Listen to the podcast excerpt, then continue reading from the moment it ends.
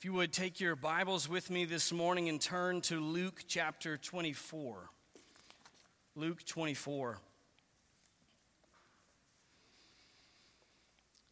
One of my favorite things to do with my wife and children is to take a walk. It's a simple thing, but it seems like when we go on walks, we tend to have quality conversations that are immediately enhanced just because we're out of the house. We're away from chores, away from TV, away from school with nothing on the agenda except just to talk. Some of the best and deepest conversations I've ever had with my family or even with friends have been on walks. In fact, I find that often some of my best times of prayer with the Lord happen to be when I'm walking and praying and meditating on the scriptures. There's something about being outside in God's creation and the simple motion of putting one foot in front of the other that helps my mind to focus on things that really matter. And that got me thinking this morning a question that maybe you've thought before, and that is what would it be like to take a walk with Jesus? Now, I understand Jesus, of course, is omnipresent. He is, in that sense, with us even now. But I'm not talking about that sense. I'm talking about a physical, face to face walk and talk with Jesus. To hear his voice, to hear him speak of the scriptures and to give us advice and wisdom on our life and how we should think and live. What a wonderful privilege it would be to take a walk with Jesus.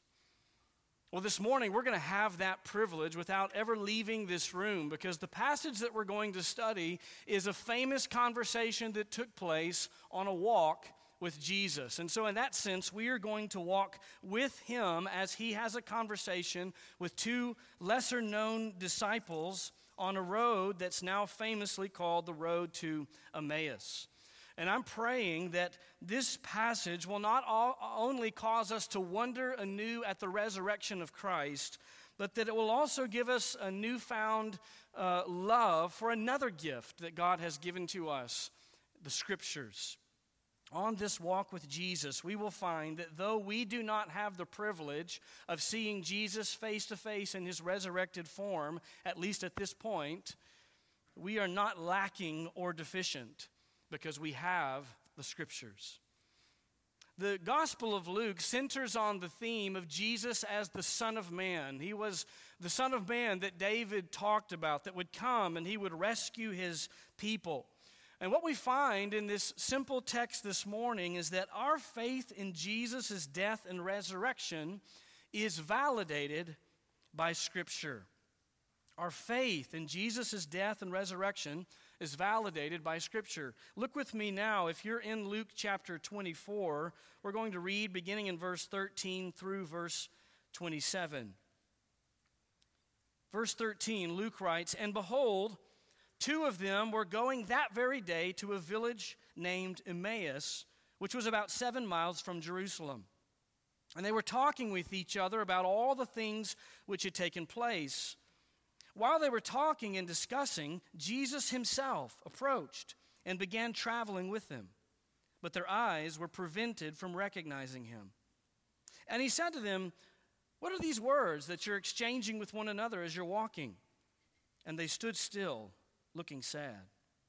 One of them, named Cleopas, answered and said to him, Are you the only one visiting Jerusalem and unaware of the things which have happened here in these days? And he said to them, What things? And they said to him, The things about Jesus the Nazarene, who was a prophet, mighty in deed and word in the sight of God and all the people, and how the chief priests and our rulers delivered him to the sentence of death and crucified him.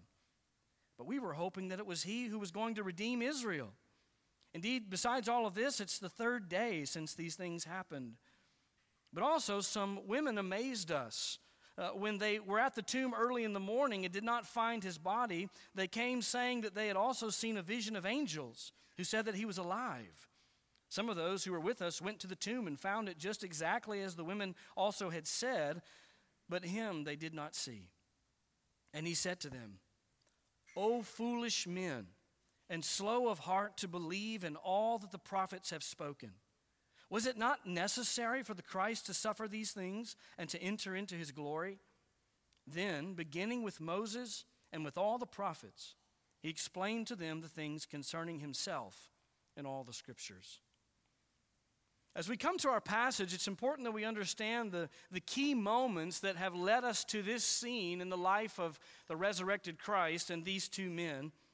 Jesus, of course, was shockingly crucified just a couple of days ago on Friday and hurriedly placed in a tomb because the Sabbath was coming and they had to quickly get him in the tomb before Sabbath uh, took place. On Saturday, while the Sabbath was observed, of course, the disciples were broken. They were grieving. They were mourning. They were disillusioned even over Jesus being crucified. The truth is, we can't possibly understand the mix of emotions that these followers of Christ must have gone through in those 48 hours that transpired from Friday to this time on Sunday. Jesus had entered Jerusalem just a week ago just a week ago on Palm Sunday, amidst crowds praising him, yelling, Hosanna in the highest, treating Jesus literally as a king entering into Jerusalem. But by the end of the week, that same Jesus has been murdered violently, and not just murdered, but murdered on a cross. With the death of Christ, it seemed to his followers as if all hopes of Jesus as the Redeemer, as the Messiah, had been dashed on the rocks. They were, they were gone. But early on Sunday morning, a group of ladies go to the tomb with spices they had prepared for the body of Jesus that they weren't able to, to administer to his body after death because they hurriedly buried him because of the Sabbath day. So they go to the tomb expecting to wrap his body with these spices and lo and behold, he's not there. They're astonished to see that the massive stone in front of the entrance to the tomb has been rolled away. Jesus is not inside. And beyond that, two angels appear to them and proclaim that he's not there because he's risen from the dead. And so they run back to tell the rest of the disciples. And the Gospel of John tells us that both Peter and John race down to the tomb and they look inside and verify that Jesus, in fact, is not in the tomb. But the disciples still couldn't bring themselves to really believe that Jesus had been raised from the dead. It just seemed too far fetched for them. In fact, maybe you're here this morning, and if you're honest, the resurrection of Jesus Christ seems pretty far fetched to you as well. Well, let me encourage you that you're in good company this morning because initially, even the remaining 11 apostles did not believe the resurrection of Jesus Christ. But it's my prayer that you, like them and many thousands, if not millions of Christians since, will come to understand that Jesus has been raised from the dead. That brings us now to our actual narrative account that's called The Road to Emmaus that we just read together. And here we find undeniable evidence that Jesus Christ not only suffered as a substitute for sin, but rose again in victorious life. This account really is one unified story, but it breaks into several sections that we'll handle as individual scenes. That brings us to scene number one a troubled journey a troubled journey. Beginning in verse 13, it says, And behold, two of them were going that very day to a village named Emmaus, which was about seven miles from Jerusalem. Now, these opening words paint the picture for us. They help us go into the scene ourselves and see it in our minds. These two men were not part of the 11 apostles, they're part of the larger group of disciples that Jesus had. In fact, it's important to understand that while Jesus did choose 12 to be his apostles, there was a very large group of believers who followed him. These two men are from that larger group. And so they're on this journey from Jerusalem to a town, it says, that's about seven miles away called Emmaus. Remember, all of the Jews would have gathered in Jerusalem for the Passover. So now it's time for them to go back to where they've come from. These two men, we don't know if they're from Emmaus or why they're traveling there, but nonetheless, they're on this, this dirt road walking and talking about what's happened. Now, there's a lot of debate, to be honest with you, about what modern day city is this city called Emmaus. But honestly, the location of the city is not really that important. What's important is what happens along the way as they're traveling to this city. Because the text goes on to say, and they were talking with each other about all these things which had taken place. Now, we can imagine this scene very easily. Picture these two men walking on a dusty first century road, trying to wrap their minds around everything that's happened in the last 48 hours. Imagine the emotion and the grief and the confusion they must have been processing as they're trying to understand the myriad of events that have taken place so quickly. Understand, they didn't just hope that Jesus was the Messiah, they didn't just believe that he was the Messiah. They knew he was the Messiah. I mean, they were rock solid convinced Jesus was the Messiah, and yet he's dead. They had seen his miracles. They, they had heard his powerful teaching. They had witnessed his spotless character. There was no way in their minds that they were wrong about the identity of Jesus, and yet they're trying to pair that with the fact, but he's dead. How do we reconcile these things? And not just dead, but murdered. And not just murdered, but murdered on a cross by the religious leaders, the leaders of their people, the people that should have been most excited to see the Messiah coming on the scene. And now, this report by these ladies and Peter and John that the tomb is empty and they can't find Jesus' body? What in the world is going on? This is the, the tone of their conversation. It's the kind of conversation we would be having if we were disciples two days after. So just picture how animated and emotional the tone of the conversation must have been. And as they're discussing these things, something interesting happens. It ushers us into a second scene a mysterious stranger. A mysterious stranger. Verse 15 while they were talking and discussing. Now, stop there just for a moment. That's, that's not just a, a, mindless repetition. The word discussing is not just a way of saying talking. The Greek word for discussing means to debate. Now, that's not to say they were disagreeing, but it is to say this was emotional. It was passionate. They're going back and forth. Well, maybe this means this. Well, no, maybe I think it means this. It's a, it's a heated discussion. And in the middle of that, it says Jesus himself approached and began traveling with them. Now, notice how Luke introduces Jesus. He says, Jesus himself. We're intended to feel the irony here.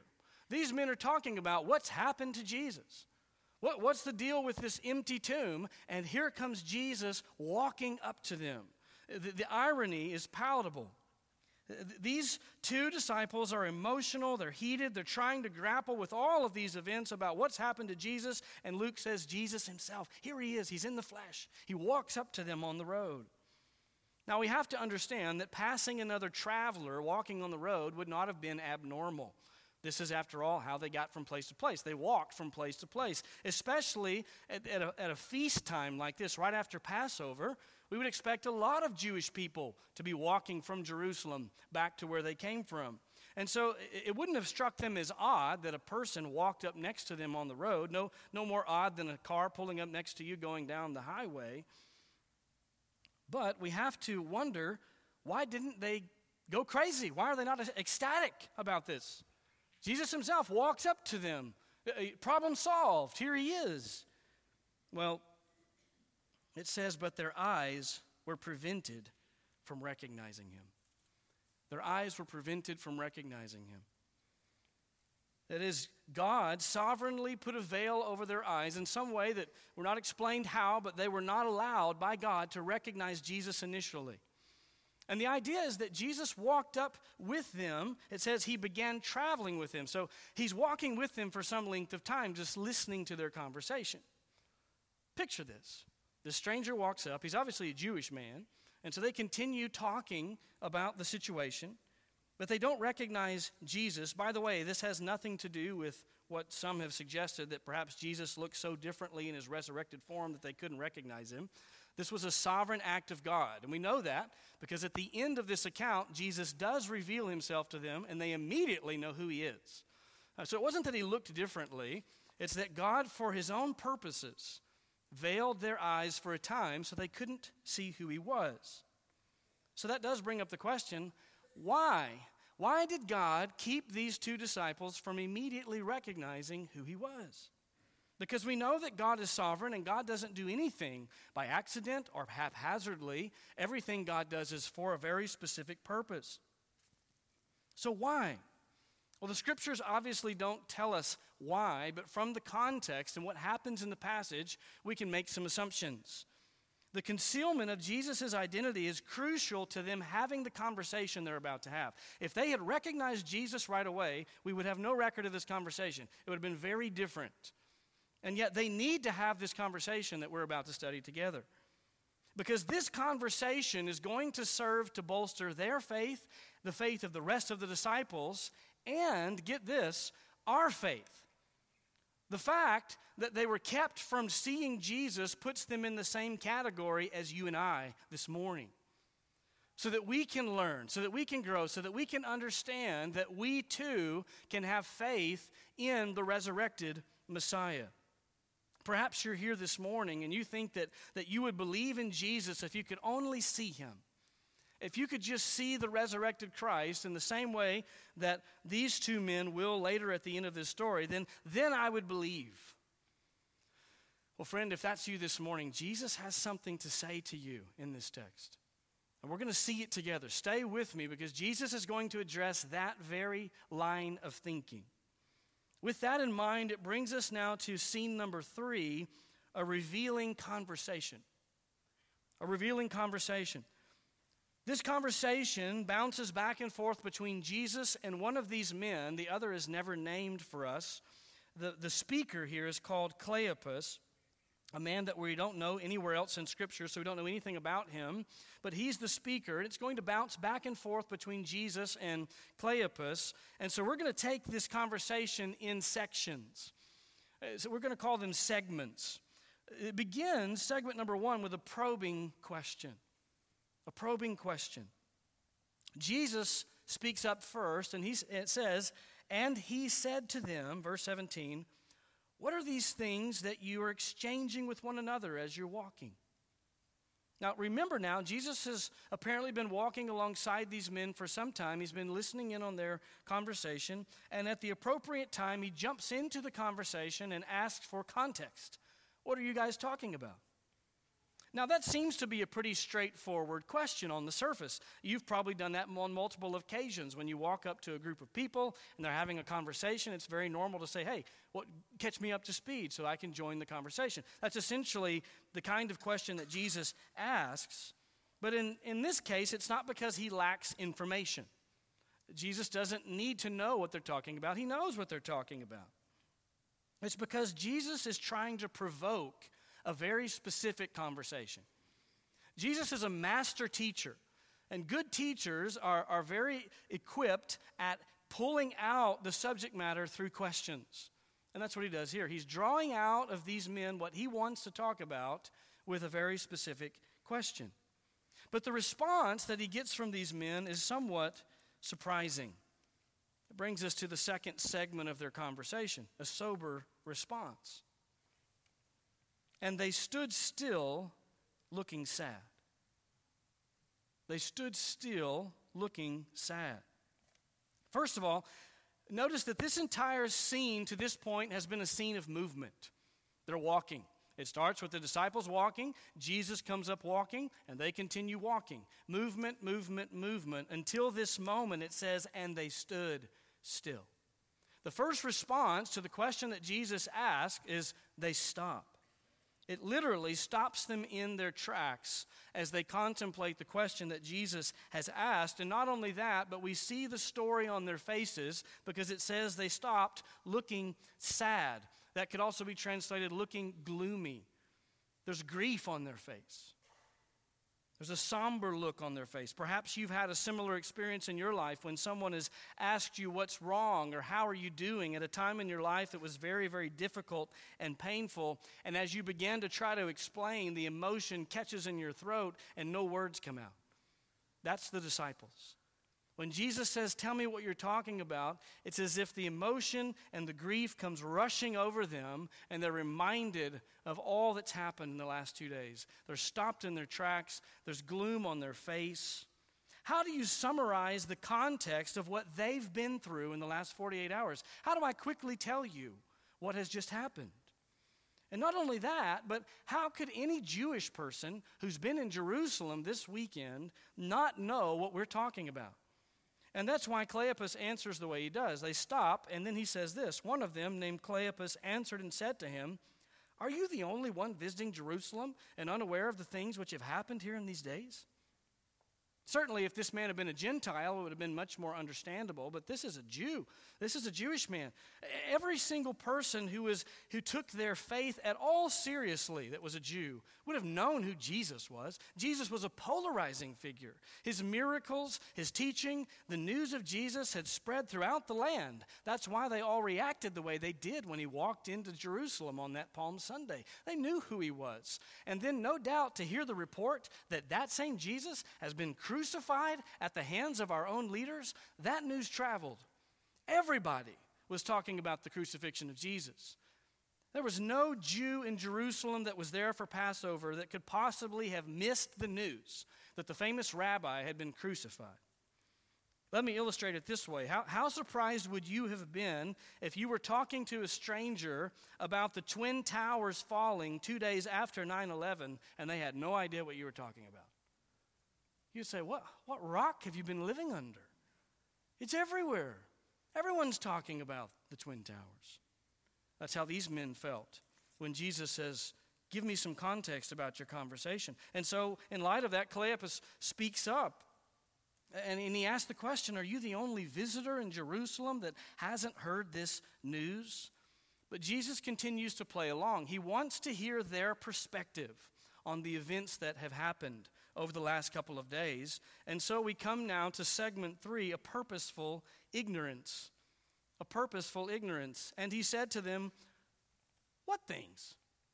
In the Greek text, it's just one word. What things?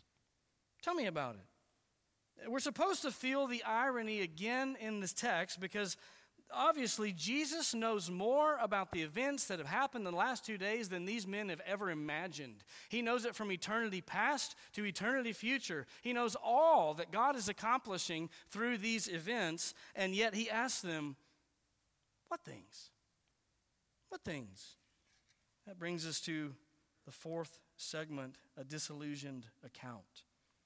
A disillusioned account. I don't envy this man, Cleopas, who's has to summarize the monumental events that have happened over the past few days in Jerusalem, how could you possibly capture the importance of such events in words? And so he breaks down the events into three, three different categories, three aspects. He sort of gives us a very summarized version in these three categories. The first aspect is a suffering servant. He tells him of a suffering servant. Look back at the text, second half of verse 19. And they said to him, the things about Jesus, the Nazarene, who was a prophet. Now, notice he refers to Jesus here as a prophet. And that's not inaccurate, but it is a brief explanation of a much, much grander reality when we talk about who Jesus really is. Jesus did claim to be a prophet. He was, in fact, a prophet, but he claimed to be much, much more.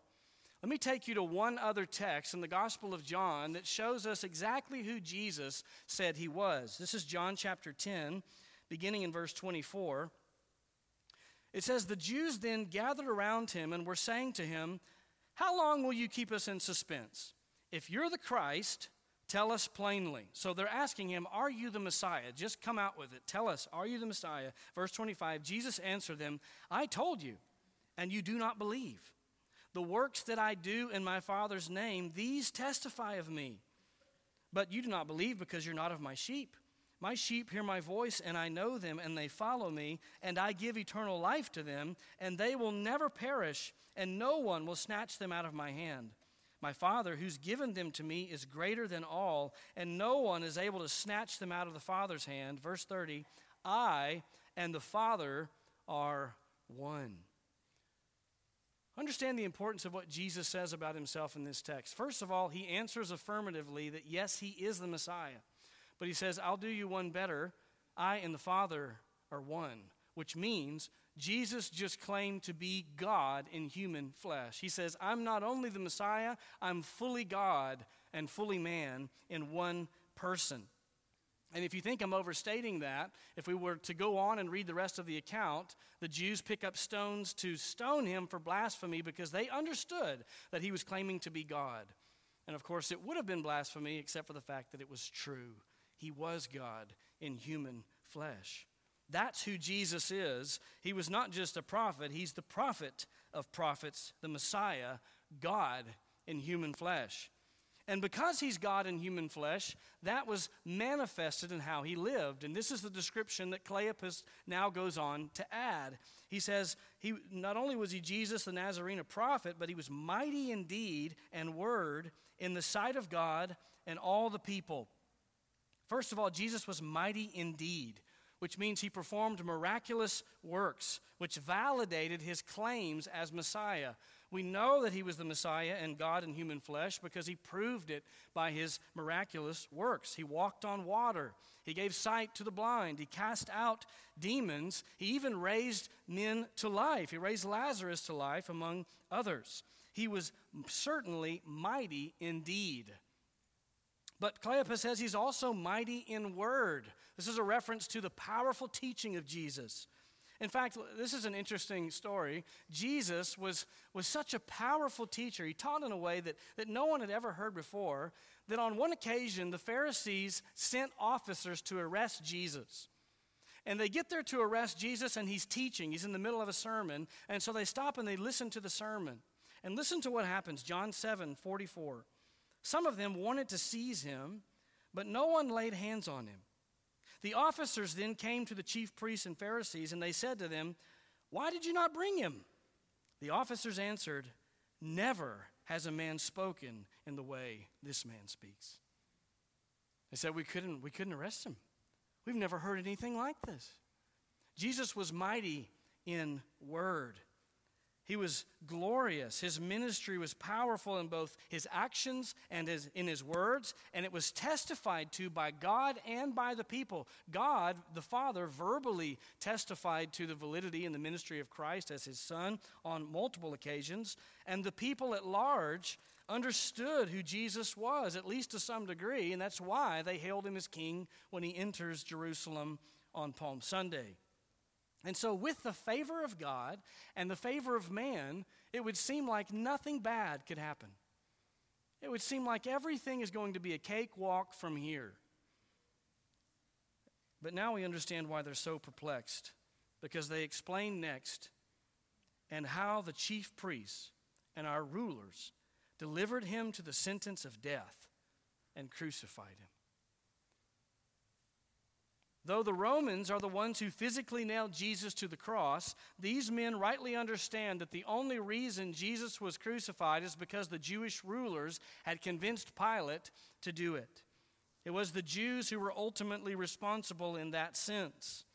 And they're perplexed and they're, they're downcast because, again, Jesus did not simply die, he was murdered by crucifixion.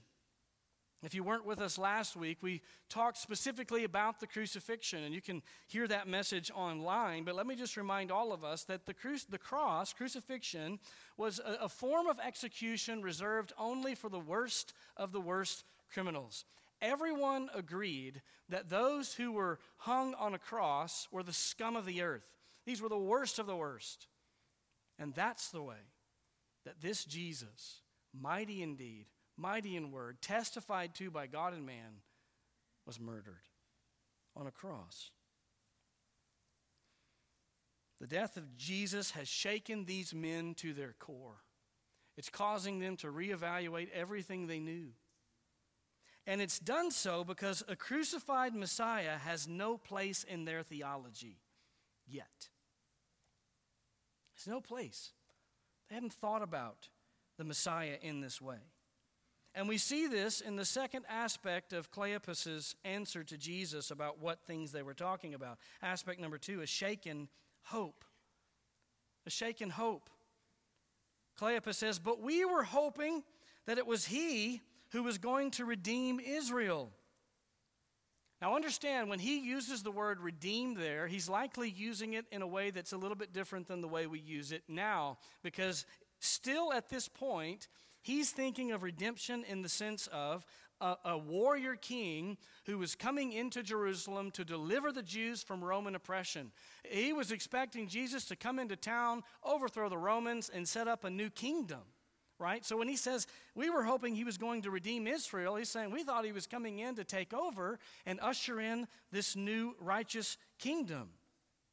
And so this crucifixion of Jesus dashes all of their hopes of him as the Redeemer. How can he possibly be the warrior king when he just died on a cross? You can sense the despondency in this man's voice as he expresses the reality that all of his hopes seem to have been unfounded. But of course, the irony again is the fact that Jesus actually has accomplished a redemption that's far beyond what these men expected. Because in dying on the cross, Jesus redeemed them in the sense that he took the full wrath of God so that they could be reconciled first to God and then later would return as the king that they expected, but not before redeeming them from their sins. He goes on to explain indeed, besides all this, it's the third day since these things happened.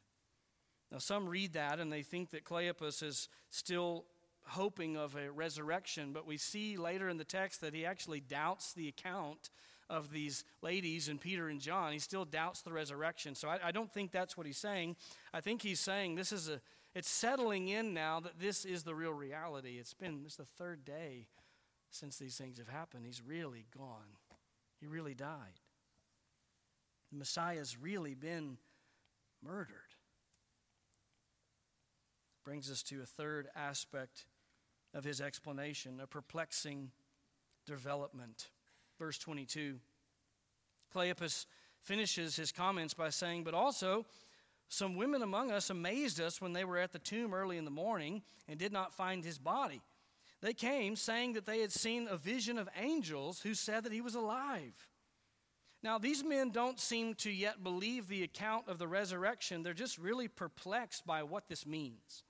It's tied their mind in a knot, and they're struggling to untie it. They, they just can't put the pieces together, but they have to admit that this, at least the empty tomb, has been verified because they say some of those who were with us went to the tomb and found it just exactly as the women had said. But him they did not see. Again, the scriptures tell us in the Gospel of John that Peter and John went, they verified it, they saw, and they came back and said, Yes, the tomb is in fact empty. But the reason that Cleopas is having a hard time believing this is because of the last little phrase that he says, But him they did not see. He says, Yeah, the tomb is empty, and and the ladies even claim that two angels spoke to them, but they didn't see Jesus. We still haven't seen him. As mysterious and perplexing as the empty tomb and the angelic vision are, these men will not be convinced until they see Jesus face to face. And this is where this story intersects our modern day situation. To this day, those who refuse to believe the gospel of Jesus Christ often justify their lack of faith on this same point of contention. We don't see him. To this day, we can go to Jerusalem and we can see the place, the very likely location of Jesus' tomb, and it's empty. We can walk the streets that Jesus walked. We can witness people's lives who have been radically transformed by the gospel, and yet, though people may find Jesus interesting and even inspiring, they refuse to believe that he is God in human flesh, the Messiah who has brought redemption to his people from sin because they have not seen him. I'll believe it when I see it. Let me ask you is that you this morning? Are you like these two men who say, but we haven't seen him? We haven't seen him. It's a wonderful story. It's, it's perplexing. It's interesting, but until I see him, uh, I can't believe. If that's you this morning, let me encourage you to listen very carefully at this point in our text. If you've missed everything that I've said so far, please listen now as Jesus responds to this last statement. This is segment number five of their conversation, a stunning explanation. Jesus now responds. Verse 25, and he, that's Jesus, said to them, O foolish men, and slow of heart to believe in all that the prophets have spoken. Now, first of all, notice what Jesus does not do. This is really crucial. He does not lift the veil so that they can see that they're actually talking to Jesus. He doesn't physically show himself to them yet. After all, from our perspective, that might be the most logical thing for him to do. Say, we haven't seen him yet. Ta da, here I am. Right? Just show yourself and they'll believe. After all, these men have a lot of the details correct. It seems like their unbelief is just hinging on this one little point that they haven't seen him yet. But rather than revealing himself to them physically, he actually rebukes them for their unbelief. He calls them fools. He says, Oh, foolish, foolish men, slow of heart to believe. Now, just imagine the faces on these men at this response. This is a pretty strong response. They just came, you, he just called them fools. They're thinking, there's something different about this strange passenger that we had not picked up on before. This man speaks with authority. But it does beg the question why? Why does Jesus respond so harshly to them? It's because he's already given them all the evidence that they need to understand why he had to die on the cross and to believe that he would rise again. And you may say, What evidence? What evidence? Well, look back at the text. O foolish men, and slow of heart to believe in all that the prophets have spoken. You cannot miss the immense significance of what Jesus just said because he's rebuking these men as foolish and slow of heart to believe in the scriptures. I've already given it to you in the scriptures. He's explaining that they have everything that they need. It's already been revealed to them by God in the Bible, and they've missed it. Listen to me. Don't think for a moment that your unbelief in the gospel of Jesus Christ rests on the need for more evidence. God has given us verifiable and clear testimony to the reality of the gospel in the Bible. And the truth is, if you will not believe the scriptures, then you would not believe even if Jesus were to appear before your very eyes. That's what the scriptures teach us. It's not a matter of evidence, it's a matter of hard hearted unbelief. The truths about Jesus are so clear in the Bible that Jesus goes on to make this statement. He says, Was it not necessary for the Christ to suffer these things and to enter into his glory? That word, was it not necessary? It's a, it's a three letter Greek word. It's the same word we translate, it was fitting in Hebrews, we've been talking about. It was fitting for him to suffer. It was necessary for Christ to suffer. Why would he say that it was absolutely necessary for the Christ to suffer in this way and then enter into his glory? Why does Jesus say that? It was necessary because God has revealed it to us on the pages of Scripture, that He has ordained it to be this way before the world began, that this would be the plan of redemption. In fact, God has been revealing His plan to redeem humanity from sin since the very first sin took place. And we know this because of the comprehensive statement that Jesus says next, or what Luke says happened next. Look back at the text. Then beginning with Moses and with all the prophets, he explained to them the things concerning himself in all the scriptures. Understand that Moses wrote the first five books of the Old Testament, which we sometimes call the Pentateuch. The rest of the scriptures in the Old Testament are often referred to in the Bible in summary fashion as the prophets. When the scriptures say Moses and the prophets, that's a way of saying the entirety of what we call the Old Testament. So don't miss the immensity of this monumental moment. After rebuking these men for their foolish unbelief, Jesus systematically walked them through the entirety of the Old Testament, beginning in Genesis all the way through Malachi, to show them how the scriptures testify of Him. Oh, to have been a fly in the dirt on that dusty road. To have heard that explanation. Jesus says the entire Old Testament, it points to me. And I'm going to show it to you. The reason that that's significant is because these things about Jesus are explained in some cases thousands of years before they happen. They're contained at least hundreds, in some cases thousands of years, they're told to us by the prophets before they happen. Through the miracle of prophecy, in which God tells us what will happen years before it takes place, we have undeniable evidence of Christ, of Christ's life, of his divinity, of his death, and of his resurrection. God has given an undeniable witness in the scriptures of who Jesus is, of who we are, and how we can be reconciled to God through him. Listen, you don't need to visibly see Jesus in his resurrected form. You just need to understand the scriptures and believe the word of God as true. The witness of scripture is enough, and by God's design, it's all the evidence that most Christians will ever be given in this temporal life by design. Listen, if, if seeing the resurrected Jesus was what was really required for us to have saving faith, don't you think God would show us the resurrected Christ? And yet, He's chosen not to do that.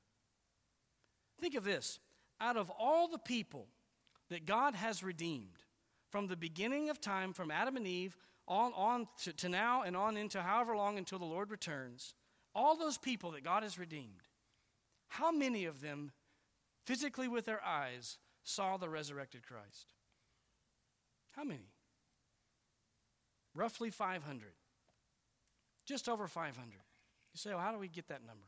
Paul tells us in 1 Corinthians 15, he says, For I delivered to you as of first importance that I, what I also received, that Christ died for our sins according to the Scriptures, and that he was buried, and that he was raised on the third day according to the Scriptures, and that he appeared to Cephas, that's Peter, then to the twelve. After that, he appeared to more than 500 brethren at one time, most of whom remain until now, but some have fallen asleep. Then he appeared to James, then to all the apostles, and last of all, as to one untimely born, he appeared to me also. In that text, we see that somewhere just over 500 people had the privilege of physically seeing the Lord Jesus Christ and his resurrected body out of the millions that have been redeemed. Understand that Jesus here in this text does not consider those of us who haven't seen him in the flesh to be lacking in any way. Because the rest of us have all the witness we need in the scriptures. Perhaps you're tempted to think this morning, oh, if only I could have been there to hear Jesus exposit the Old Testament and to show these men all the passages that point to him. And while I agree with you, that would have been amazing, and I would have loved to have been there as well. If that's how you're still thinking, you're still missing Jesus' point. We didn't have to be there to hear him explain all these things. We still have them. You have them. You have them in your lap. You probably have them on your phone and on your iPad and, and a thousand other places. We still have the things that Jesus told those men on that road that day. And you might say, well, then what did he tell them? What things did he reveal? Unfortunately, time will not allow us to go through every single Old Testament passage as Jesus likely did, but I can give you a good sampling so you can see there's plenty of evidence in the Old Testament prophecy of Christ. We see the promised seed of Eve in Genesis 3:15 that, that, that God would send a seed from the woman who would crush the head of the serpent. That's the first hint of the gospel message. We see in the Abrahamic covenant in Genesis chapter 12 that all the nations would be blessed through the seed of Abraham. We see the promised prophet from Moses in Deuteronomy 18, 15 to 19, that one would rise up after him, the prophet of prophets. We see in the Davidic covenant in 2 Samuel chapter 7 that there would become a, a descendant from David who would be an eternal king, an everlasting king. We see the virgin birth in Isaiah 7 14. We see that the Messiah would be divine in places like Isaiah 9 and Psalm 110, where he's called Mighty God. We see that he would be a king in Psalm 2 and Zechariah chapter 9. We see that the Messiah would be rejected in Psalm 18, that he would be the stone the builders rejected, and yet he would become the cornerstone. We see the suffering of Christ in Psalm 22, Isaiah 53, Zechariah 12:10, and we see the resurrection of Christ in Isaiah 53:10 and Psalm 16:10. And we see that the Messiah would go on to be glorified in Psalm 110 and many, many other places. In fact, from the very beginning of the Bible, God has been declaring one consistent message, and it's this that in the beginning, God made us in his image, morally perfect, without sin, and yet we rebelled against him. And that rebellion, our sin, has caused us to be separated from God. And we rightly deserve his wrath for our sin. If God gave us what we deserved, we would be separated from him forever in hell. That's the truth. But the Bible also says that God, by nature, is a redeeming God. He's a gracious God. He's a loving God. And in his grace and kindness, he has sent his perfect Son, who was God in human flesh, to live a perfect life, to live a life that we should have lived and that we failed to live, and then to offer his life as a sacrifice on the cross to pay for sin, to take the wrath of God upon himself for all of his people. And then he rose from the grave on the third day and ascended to the right hand of the Father. And the Bible says that anyone who will repent of their sins and put their faith in Jesus Christ will come to know him as Savior and Lord and Master. They'll be forgiven of their sins, even adopted into his family and called sons and daughters. This is the message of the gospel. It begins all the way back in the garden. It continues on into today and into eternity. We will be singing the glories of this resurrected Christ who's revealed on the pages of Scripture, and one day our faith will be sight. But until that day, we have all we need in the Scriptures. He has revealed Himself to us perfectly. Friend, come today. Put your faith in the Lord Jesus Christ. He is real. He really lived, He really suffered, and He really rose. And He's a good Savior. No one who puts their faith in Him will be disappointed, but there will be many who do not, who will. Don't reject this wonderful good news of a Savior in Jesus Christ. If you're a believer here this morning, as we close our time together, I want you to think about just one simple application of this truth, and that is this trust God's testimony in Scripture.